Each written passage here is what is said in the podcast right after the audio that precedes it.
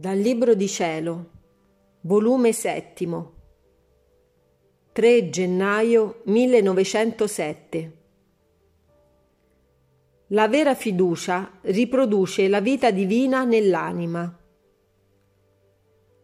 Continuando il mio solito stato, quando appena ho visto il benedetto Gesù e mi ha detto, Figlia mia, chi molto teme è segno che molto confida di se stessa, perché non scorgendo in se stessa che debolezze e miserie, naturalmente e giustamente teme. E chi nulla teme è segno che confida in Dio, perché confidando in Dio le miserie e le debolezze restano sperdute in Dio. L'anima, sentendosi investita dell'essere divino, non più essa opera, ma Dio in essa. E che più può temere? Sicché la vera fiducia riproduce la vita divina nell'anima.